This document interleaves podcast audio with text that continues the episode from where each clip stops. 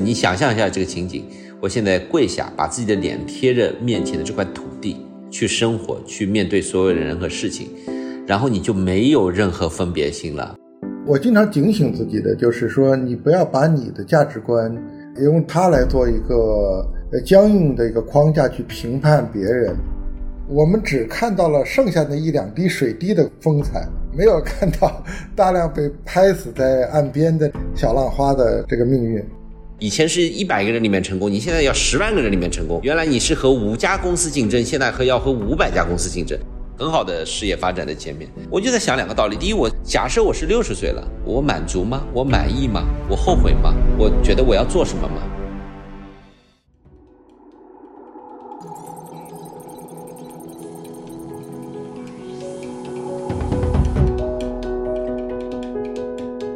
各位听友，大家好，我是周航，欢迎大家收听由荔枝播客独家播出的《创业入海口》。如果大家喜欢的话，欢迎大家持续订阅。哎呀，我这前几分钟，你知道我还在看你的那个视频啊？啊，看我的视频，就是前段时间你不是有一个视频嘛，讲你这冥想的历程吧？怎么去清迈开始第一次的冥想啊？也谈到了中国创业者的一些内观和远望啊。那个视频我觉得特别好。我上次约你，我就是因为看了那个视频。过去一直在听你聊嘛，但是这次第一次通过媒体的这个外界来看到你，哎，我就觉得正好。那个最近嘛，你看这个中国的创业也是起起伏伏。可能你录那段视频的时候，中国创业可能还是挺向上的，对吧？是半年前吧？对，天还冷着呢。然后这几个月一下子就感觉好像另一种氛围了，好像是另一个季节的感觉了。嗯，你说的对，变化太快了。感受一下吧，感受这种变化吧，至少。嗯特别好，嗯。我想起你的时候，我就想起，其实咱俩认识也好多年了，是好多年。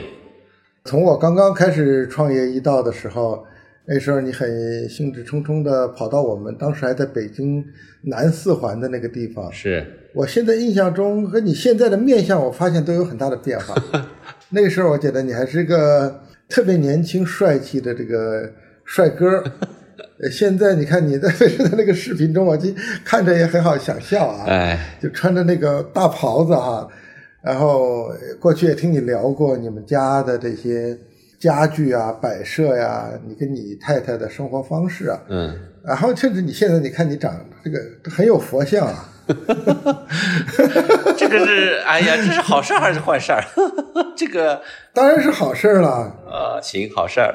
那个时候，我觉得你就是一个特别一线的那种去年轻的投资人的那种，实际上就是那种很有聪明啊、睿智啊、活力啊。当时我印象中，Harry 就是那样的啊。后来这几年越来越和你接触呢，就是呃很内敛，眼神都变得慈祥了。年纪上去了，年纪上去了。你到底这十年正好，其实也是光速在中国取得非常大发展的十年。嗯，呃，然后你也是你个人，我觉得从可能年轻刚入行没多久，跟着中国科技行业的发展这十年，嗯，然后也是你个人好像呃从向外冲到越来越内观，越来越向内行走的这十年，给我感觉是有一种这种观感，我不知道是不是这样。嗯，你的观察还是很敏锐的。对，十年前那时是一个向外猛冲，对吧？因为十年前那时候，零八年后面的两三年，对吧？金融危机扫荡全世界，所有事情都难，所以你没有这个扫荡，你不能在外面猛冲的话，其实你是没有机会去抓到任何东西的。呃，当中你也看到。投资的起起伏伏，创业的起起伏伏，对吧？有几波大的周期，呃，也经历了很多公司，像我投的公司，或者我没有投有缘分的公司的，从零开始的起起伏伏啊。所以经历了这样一个周期之后啊，我觉得，嗯，你说的非常对，就是从向外变得向内了。其实自己的内心也在问自己一个问题，就是自己的使命是什么啊？因为这十年里有很多的成绩，也有很多的失误。一个新的投资人刚做投资的时候，看什么什么都是好的，这是第一阶段。呃，特别容易兴奋。对，什么都是有意思哇，这个有意思，这是那个也有意思，这是一个新投资人的成长经历的第一步就是这个。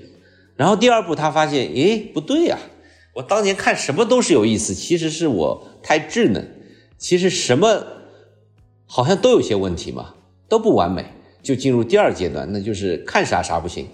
哎呀，每个都能看似很神叨叨的找到问题啊，这是第二阶段。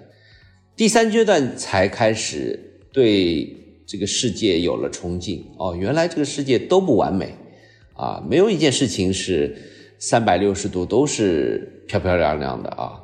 所以呢，针对不同行业、不同的人、不同的阶段，你要抓住它最核心。这时候呢，对创业、对投资都有了敬畏啊。所谓恐惧呢，我觉得是。对自己 limit 限自我的一个认知，就知道自己不是万能的，知道甚至自己的判断也不是万能的，呃，知道任何事情都是有边界的，呃，然后知道自己的认知也是有边界的，而不是那么呃，因为一两个成功啊没有边界的，这时候就会给自己一定的警醒，告诉自己，哎，啊，不要这么自大，其实，在冥冥之中啊，有事物发展大规律在后面。你哪怕成功了，也不见得是摸到这个大规律，可能是你幸运的，跟着大规律去往前走啦。但是事实上并不是这样，所以我觉得这是一方面加引号的恐惧吧。另外一方面呢，如果你以终为始的想一件事情，其实今天的热火朝天，总有一天有浪退去的时候，最后你参与的是不是在浪尖最后留下的那一两个水滴呢？其实没有人知道。对不对？所以在当下的时候，怎么抓住最核心，其实也是挺不容易的。对，所以怎么说呢？其实是就像人家说开车啊，老司机开的时间越长，其实是越有敬畏感的啊。所以我觉得这个可能这个恐惧更划等号的，更是对创业、对投资、对这个万物规律的一种敬畏感。哎，这种敬畏。我们可能看多了，兴奋很容易，像你说的，小白刚入行就很容易兴奋，然后过一段时间也很容易有点经验了，挑毛病的能力也出来了，这也很容易看到问题。嗯，但是你看到了一个事物，它既有它巨大的可能性，同时也有它巨大的一些 bug。没有世界上没有任何事物是完美的。嗯，而我们就因此有了敬畏，就是我们不再认为自己什么都看明白了。呃，做的决定一定是对的，但是你最终还是要做决定。那决定你最终投不投一个项目，它那种微妙的那个差异和分水岭，呃，到底是什么？其实这是一个艺术啊，很难用一两句话来概括它。这是个手艺活啊。然后呢，我经常形容这是个什么过程？这是个称天平的过程。天平的一端是风险。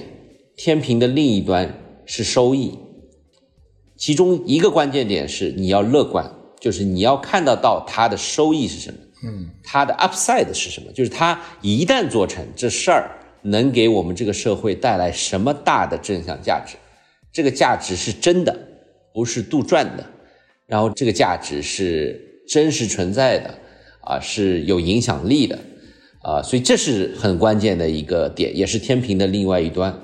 另一端呢是风险，啊，我花多少钱，在什么阶段，多少精力参与到这个事情里面去啊？因为每个投资人的精力也是有限的，金钱也是有限的。那我付出的时间和金钱和陪伴，和你天平另一端的这个收益能不能匹配起来，值不值得你去赌？那你觉得经过这么多年，你这种恐惧或者说这种？呃，的心是越来越重了呢，还是还是可以变得更从容？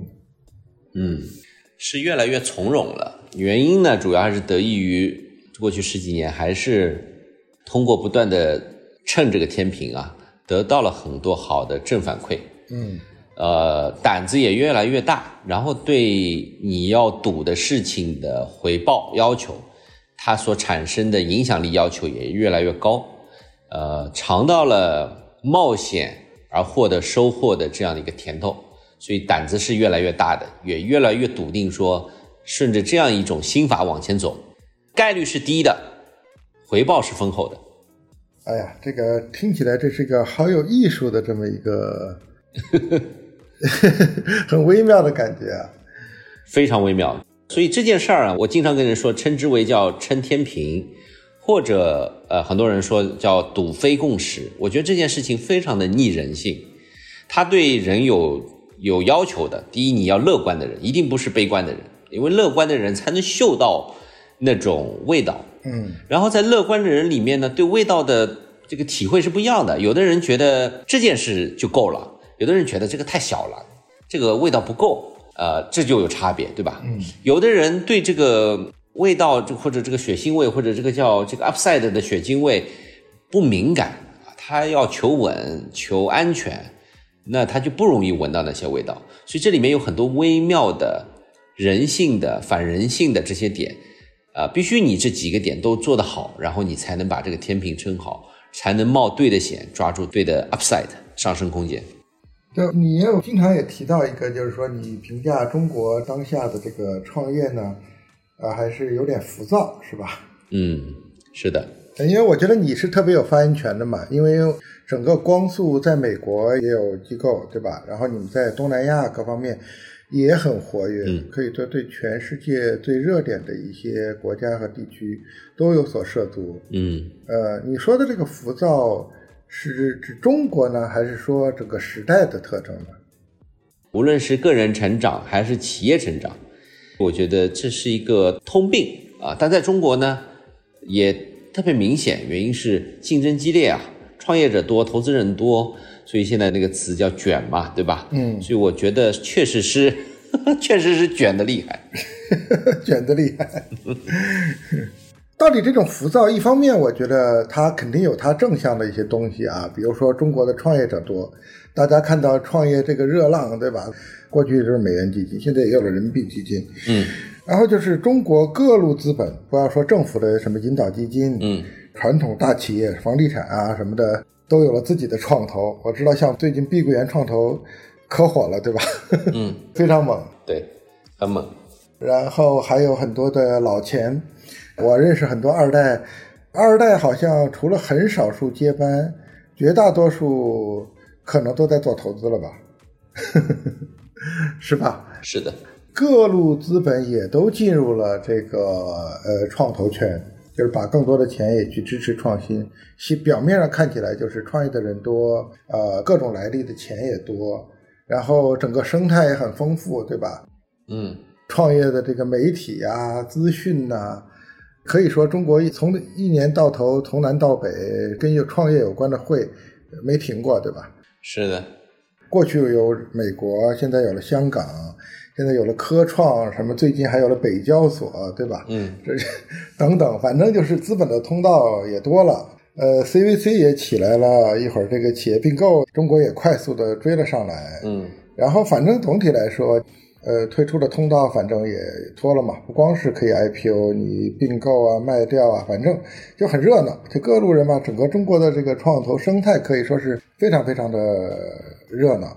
这当然是有好处啊，嗯就好处就是，嗯，这里成了整个越来越成为整个经济生活的中心了。嗯但另外一方面带来的就是浮躁嘛，因为大家只看到了那个像你说的，我们只看到了剩下那一两滴水滴的风采，没有看到大量被拍死在岸边的小浪花的这个命运。嗯那大家都梦想什么立竿见影，都崇尚那种什么呃一年融几轮资，然后三年就去上市了，然后呃现在独角兽已经不稀奇了，你不做个百亿美金的公司，你都不好意思说的感觉。嗯，确实。其实啊，航叔啊，我是怎么理解这事儿的呢？嗯呃，我觉得一方面这不是一件坏事儿，因为当资源更多了，钱更多了，创业的人更多了，投资人更多了，一定是更充分的去挖掘这个地球、这个世界里面的各种可能的道路、各种可能的机会，对吧？其实是一种充分竞争、充充分发展的一个过程。难点是在哪儿呢？在这样的一个情况里面，势必会有很多浪费。这个浪费可能是金钱的浪费，可能是人的时间的浪费，可能是人心的浮躁带来的这个金钱加时间的浪费。但是每个时代都留给了大家公平的。突破的、创造价值的这样的机会，只是在这个时代，你要抓住这个机会，对你个人修为的要求会更高，对你个人无论是能力、资源、认知、内心、心力，呃，心法上的修炼的这个要求都更高了。其实是一个危和机共存的一个一个状态，所以我个人觉得。打一个比方啊，就是如果看过金庸的小说里面《天龙八部》，对不对？哎，你看这个里面的慕容复和那个萧峰他爸，对吧？两个人都是蒙面人，直到最后才出来。两个人都学遍了这个少林寺的武功，到最后遇到扫地僧，被扫地僧刷刷刷三下就给打败了。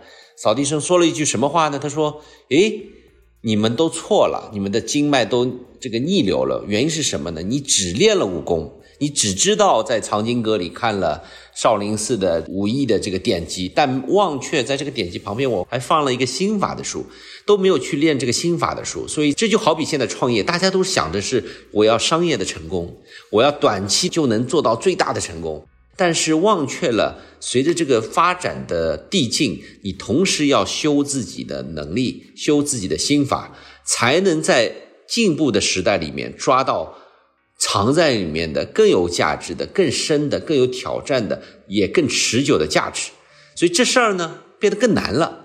不是说它没有，它在，但对人的要求也更高了。所以为什么我觉得整个地球都是焦虑的？是原因是你和十年前比，你靠你这点武功要抓到同样的，比如说你要达到十亿美金，现在和以前要求不一样了，现在你要百亿才行了。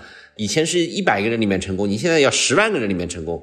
原来你是和五家公司竞争，现在和要和五百家公司竞争，所以你要求更高。只是对个人有没有成长，有没有达到那个点，可能有的人达到了，但更多的人没达到，那他们就焦虑了。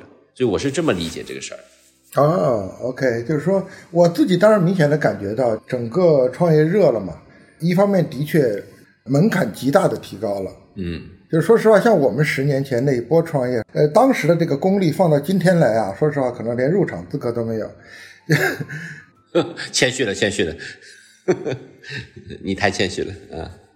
真的，真的，我就感觉就是创业的门槛是极大的提高了。嗯，确实。当然，就是效率也很高啊。像你正好你也投了像小鹏啊、满帮啊这些最近非常好的公司。因为我也做过汽车嘛，就是因为我其实算是做的更早，我一五年，呃，就当时有机会和奇瑞啊一起做了个合资公司啊来做车。说实话，我回头来看，就是我真的是无法想象他们几家在短短的，呃两三年时间吧，不是说他们的上市以后的市值啊，嗯，是说他们有这么高的效率，拿出这么好的产品，嗯，呃，说实话是挺让我吃惊的。特别是我又经历过，我对这个东西更感同身受。嗯，你想他们经历的很多路，可能是传统车企，先不说这个电动和这燃油车的区别了啊，就是说你做出一台好的车，中国那一代可能从中外合资慢慢学起，然后再自己一点点摸索，可能经历了二三十年。嗯，他们可能两三年，对吧？就做出来的车的品质，先不说那个其他的什么智不智能化呀那些，就说车的品质也丝毫不逊色于这些所谓的传统大厂。是的，这个我觉得是能力上提出了非常高的要求，包括他们的供应链呐，包括他们的生产制造的这个能力啊，包括营销啊，再不要说后来普及的什么智能化、自动驾驶、三电，更不说这些了啊。就是说，纯粹是那个基本功，我觉得他们学习的能力超强，两三年之内就管着几千人甚至上万人的团队，嗯，呃，组织能力也提高，产品能力也提高，供应链生产制造，哇塞，就是真的是无法想象，呃，这么短的时间，那毫无疑问就是说，呃，上市了，呃，资本市场给了他们一个呃很好，像撑天平一样，其实也给了他们创造的社会价值一个很好的一个。一个回报吧，或者给了他们一个相应的一个砝码，给了他们。嗯，是的，我觉得你你说的非常对啊，所以人类是永远站在之前的巨人的肩膀上往上不断进步的，这是很明显的。因为比如我现在见过很多很令我佩服的创业者，可能只在他三十岁，我很难想象十几年前我见到三十岁的创业者跟现在的见到三十岁创业者，我觉得真的是人类在不断的进步，站在前人的肩膀上、认知的肩膀上、积累的肩膀上再往前走的。嗯。哎，你刚才说的那个呃金庸那个例子特别好啊，就是说我们很多人平时我们就练能力提升啊，练武功练的很多，但是我们忽略了旁边还有一个东西需要练的是心法。这个心法到底是指的什么呢？就创业者而言，这个创业的心法到底是指的什么？这也是一个宏伟的话题。我觉得心法说简单 又是很微妙的，是吧？你刚才的问题很好。就是第一，怎么会这样的？第二，你会不会担心，对吧？它有一些副作用。对，我觉得给我最大最大，我现在能体会我最大最大会这样的一个原因啊，是我有个特点，我每隔一段时间我都会想，我现在如果六十岁了，呃，我很有意思，我交大毕业的，我学电子工程的，当时出来的第一份工作是在微软做工程师，我做的挺好的，全公司还得奖，全球的奖，一共也没几个人，可能就。三五个人吧，我得了这个奖，很好的事业发展的前面，我就在想两个道理：第一，我假设我是六十岁了，我满足吗？我满意吗？我后悔吗？我觉得我要做什么吗？呃，我当时就开始想这个问题，其实没答案，当时什么答案都没得到，根本没想明白。哦，六十岁，我想了，但是没得到答案，但就知道一点，不可能一辈子做工程师，这是当时得出的结论，所以我就毅然决然的在考虑，工程师后面去哪儿。后来我想到去麦肯锡，麦肯锡我也做了好几年，做的也特别好。我也发生这个问题，我也在想这事儿。嗯，后来促使我摸到了 VCP，然后当时在血腥味里面闻到了，哎，这东西挺有意思的。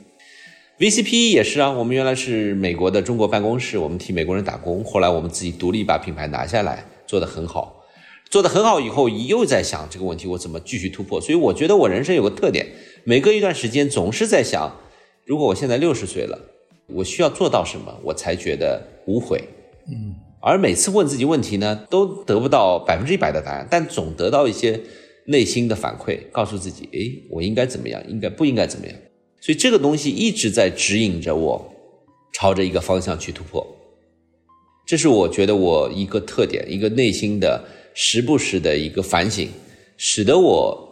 觉得一直要去变化，一直要去跳出舒适圈，呃，改变着我人生很多轨迹。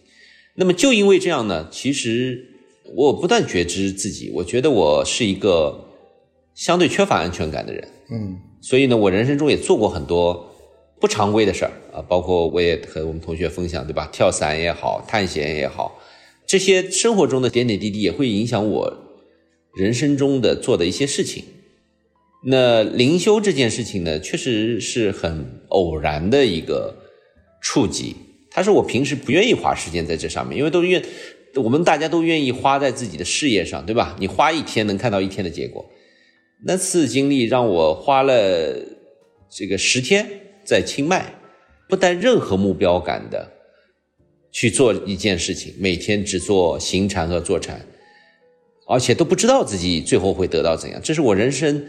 小几十年里面第一次没有带任何目的心的，花了十天整的时间，那是个极其痛苦的过程，极其不适应、极其难受的过程。但它的带给我的收获是极其棒的，它给我心灵里面带来了一丝自由、选择和空间。所以那个是一个很偶然的机会，给我打开了人生的路。呃。我觉得你说的是对的，有可能，哎，你这样的话是不是变得更佛系啦？所以我觉得也是因为我觉得这个时代啊，给了我们这种焦虑的机会，所以也给了我们必须让自己心灵成长的机会。这两个东西是不二的，是一体的。你刚才说那个过程，我觉得特别有趣，就是说你那十天过程很痛苦，你也跟我们描述过一些啊什么。呃，然后呢？但是你又打开了，过程痛苦，我们都可以想见啊。这个过程本身是充满了迷茫、痛苦、忍耐等等。但是你打开了，打开了什么呢？是帮助你打开了一片什么东西呢？呃，我再多说说那次经历。那次经历其实就是每天只做两件事情，嗯坐着和觉知的走着，每天从早上四点到晚上的十点，嗯然后你不知道十天后会怎样，没人告诉你十天后怎么样，没人告诉你每天之后会怎么样，你被迫面对自己，面对自己心灵里面的焦虑、烦躁、不耐心、好奇，呃，面对自己坐着的身体的疼痛、麻痹，你要面对你这十天的肉体和心灵的所有的这些变化。所以第一次让你，第一要全然面对自己，第二全然面对自己的不舒服和痛苦，然后去抗争，去讨厌，想逃避，最后逃不走，然后不得不面对它，然后就开始看它，看着看着开始觉知，哦，原来我肉体和心灵的这些感受、痛苦，它长这样的。然后看清楚它，明白它，然后你发现哇，我在过去的几十年里面，完全第一没怎么看自己，第二没怎么仔细的看清楚自己，然后发现哦，原来看清楚自己以后，我是这么理解的，原来是那么理解的，原来理解的是有偏颇的，哦，原来现在明白了，在往后的几十年里面，原来你遇到特别是不顺的时候，特别是痛苦。纠结、难过、不习惯的时候，你的理解可以是这样的，你的选择可以是这样的。所以我觉得他创造的是一个对自己的觉知，不再是惯性生活。所谓惯性生活，就是遇到这个事情，遇到这样人，听到这个话，看到这个事情，就这样一个情绪的这种惯常没有改变的这种惯性，这种惯性不再存在。你有了你完全看清楚它，然后做选择。然后往下真实生活的权利了，所以这是我的体会。哇，好棒啊！我就感觉就是你刚才讲的特别有画面感啊，因为你只能干两件事情，就是坐着，然后这个觉知的行走，对吧？嗯。然后就导致你，就像我们平时，我们为什么很难真正的看到自己、看清自己？因为我们有太多的外界让我们去抓住了，对吧？一会儿一个事儿，一会儿一个电话，一会儿上个网，一会儿看一段东西，呃，无穷无穷多的外界的东西把我们不自觉的就被外界抓走了。我们眼睛向外的时候，触觉向外的时候，我们自然就没有向内的这个看到自己的这种能力了。久而久之，都就愚钝了，我们离自己就越来越远了。嗯，是的，你说的非常非常对。那你感受到了自己，你又回到了现实生活中，它带给你什么？有什么不一样了呢？因为你接下来又是被外界包裹住了，对吧？这是很自然的，嗯。然后基本上人可能一生都是这样的。你经过这个体验以后，你你第一感觉是，哦，他别了我一下。咦，他怎么别了我一下？也有意思啊！我这个突然有五个情绪，像五朵云跳到我头上啊。这个叫愤怒，嗯。第二是呃麻痹。这个是滑稽，这个是无感，嗯，然后你看清楚它了以后，然后慢慢的把手提起来，抓住一个云朵，然后把它放下。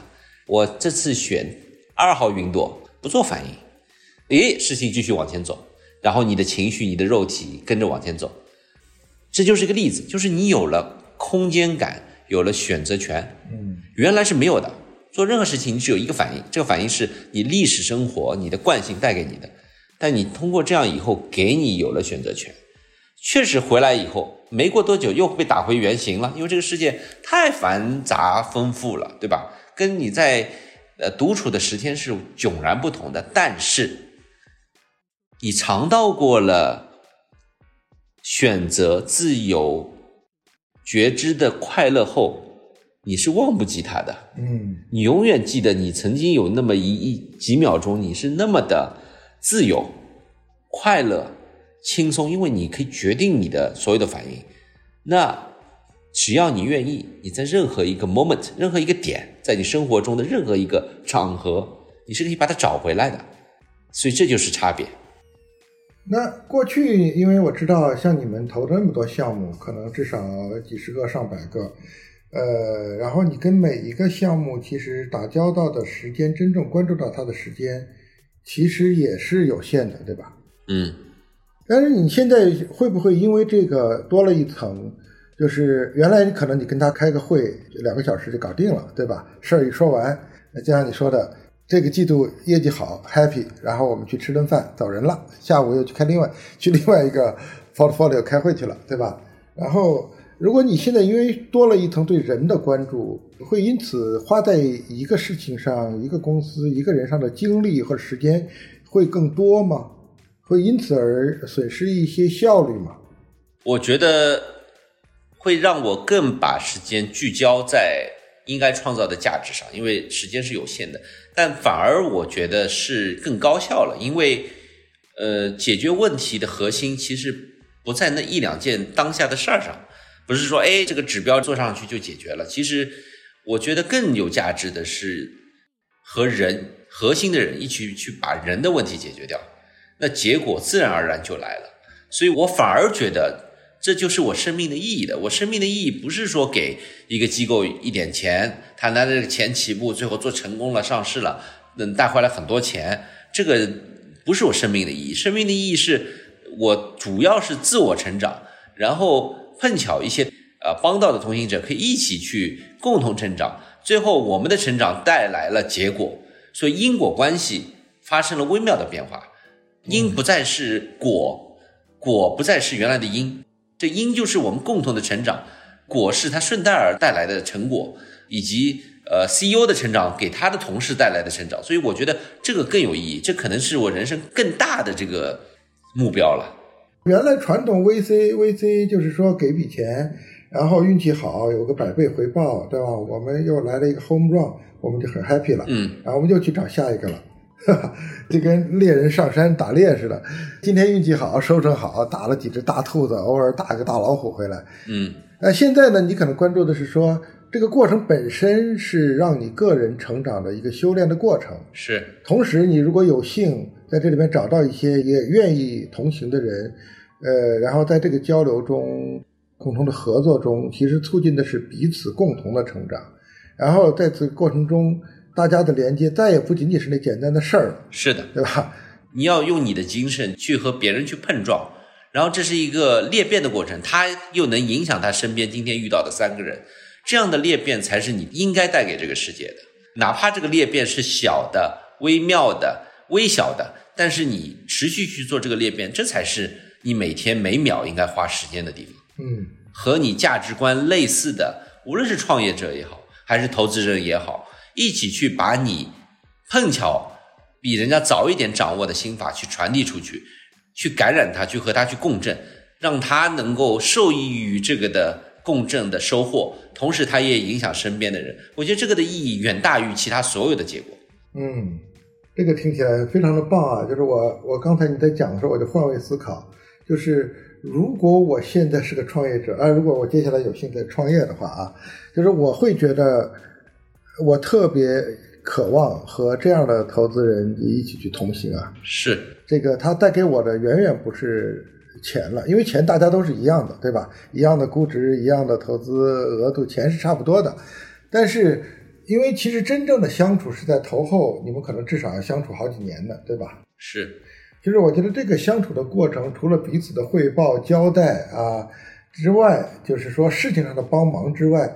更重要的是说，这种交流能不能够带来彼此的连接感和彼此的共同成长感？我觉得是非常稀缺的。我现在脑子里就跟过地图一样，呃，就是我突然在扫描，哎呀，我觉得其实在中国吧，至少在中国有这样意识的机构和投资人还是寥寥无几的，呃，也是非常稀缺的，甚至在某种程度上，呃。很功利的说啊，就在某种程度上，它构成了一个机构的独特的一种呃优势吧。我不知道是不是这样。嗯，我觉得这个很难讲，是我觉得这不存在优势或劣势，这就是每一个世界观、价值观背后的人嗯特点。对，它就是一个独有的存在，每个人都是一个独有的存在，每一个独有的存在都给这个世界留下了东西。然后这些留下的东西都在不断的碰撞。我只是我这个独有的存在，我希望能以我这样的方式去影响身边一点点的人。呃，因为我想过，如果到六十岁，你说啊，我做了三十个 IPO，嗯，我觉得我一定会觉得后悔。哇，我已经六十岁了，我这一生就做了三十个 IPO，你会觉得我我觉得是缺憾的。你 你你，航叔，你说是不是？你你这样假想一下，人生人生毫无意义呀。对，杭叔可以这么说。杭叔，我做了呃十个百亿美金的公司，是很牛逼。那又如何呢？这是我一生啊，我一生我我可以做了十个百亿美金的，哦，厉害。So what？嗯，那又怎么样？对对不对？所以这是嗯，所以我我这人挺焦虑，就一直在想这个问题。我现在六十岁了，对我怎样才能无悔？你这么说起来，我觉得好可悲啊，对吧？我还有一个很有趣的小问题啊，嗯就是呃要说光速的两位 partner 都非常有趣啊，呃，James 和 Harry 他两个人都在修行，呃，然后呢，你呢表现的是说，比如说你会穿这个这个大袍子，你们这个叫什么道袍吗？还是叫什么？没有没有，这个就是比较中国传统的一些衣服，对吧？比较宽松的裤子和衣服，就这么简单。对，对，哎，你平时也会这样穿对吧？平时是啊，因为我以前在麦肯锡天天是西装笔挺的，对，我现在有点有点逆反。因为在 James 表面上看起来，如果平时出街，除了他很温和之外，就是外形上好像没有给大家一种，嗯，他是一个修行人，他至少没有给大家这种感觉，是吧？对对对，他比较正式。哎，你是这样做，就是你是一种刻意的吗？还是就是让自己舒服呢？还是怎么样呢？我不是刻意的，我只是过去太多年我都太职业化了，穿的认认真真的。嗯，呃，曾经有人跟我说：“Harry，你怎么天天西装衬衫的？” 呃，把我给触动了。然后我就开始遵循自己内心了。就是现在你这么穿就是舒服，是吧？其实挺不容易的，这是我跳出舒适区的一种做法。哦，是跳出舒适区的做法。嗯，就是原来佛经里面说，就是万事皆是虚空的，你都是你自己给大脑给自己灌的一个虚空的认知。哦现在走出来发现，哦，原来确实是这样。哎，你接触到了呃创业者去修行的，是不是也越来越多了呢？呃，确实，而且非常令我惊讶。嗯呃，有很多创业者特别年轻，可能就在他三十岁左右。我遇到好几个，呃，我觉得他在修行上是有非常深理解的人，嗯他都是九零后啊。呃，我觉得他，我跟他聊起来，我感觉他是完全就是个七零后。哇，这种创业者也越来越多，所以我我给我非常大的震撼，让我觉得未来充满希望，未来的年轻人创业者，呃，未来的中国的这些年轻人特别有希望，这是我的一个很深的感受，在过去一年。嗯，这点我有同感啊。就是我们因为每个时代都有每个时代很深刻的烙印啊。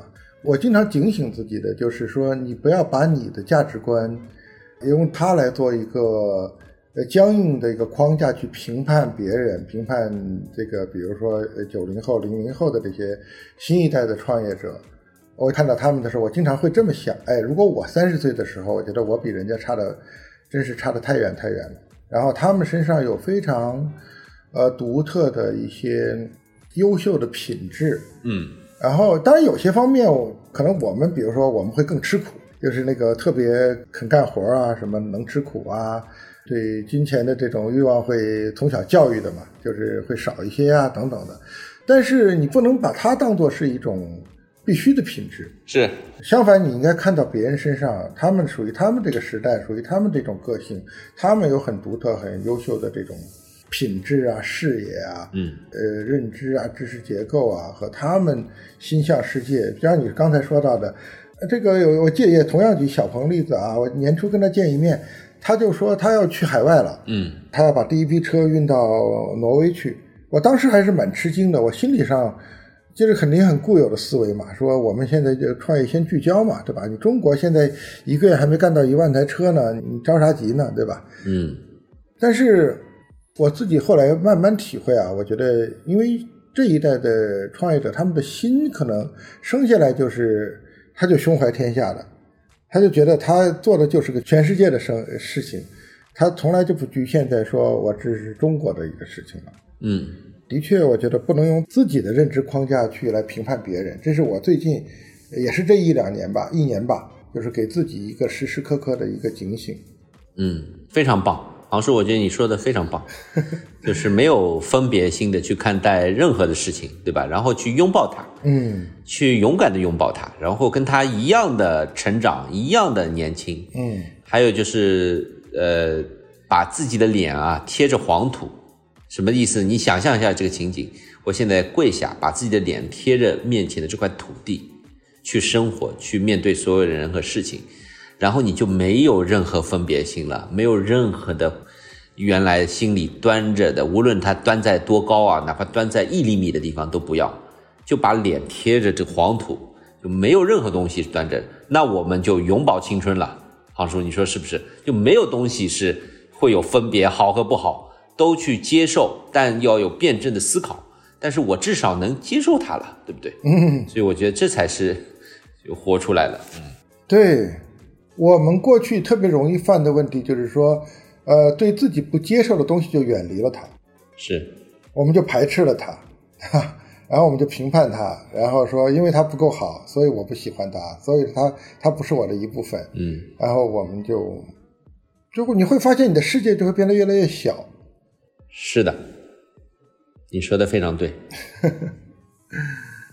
其实你看到的，你本来以为对立的两面，其实完全不对立，它是一回事儿。嗯它是不二的，它是一体的，它只是在不断的转换过程中，它其实是不同时间纬度、空间纬度下同一个东西，只是它展现形式不同。今天让你喜欢，两年后让你愤怒，其实是一回事儿。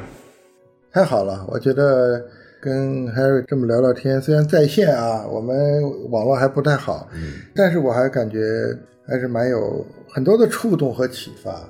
就是时间有限吧，我也希望我我也从从你这儿学到很多。好，谢谢航叔，你的那那休息好。谢谢谢谢 Harry，好，谢谢，拜拜。好，拜拜。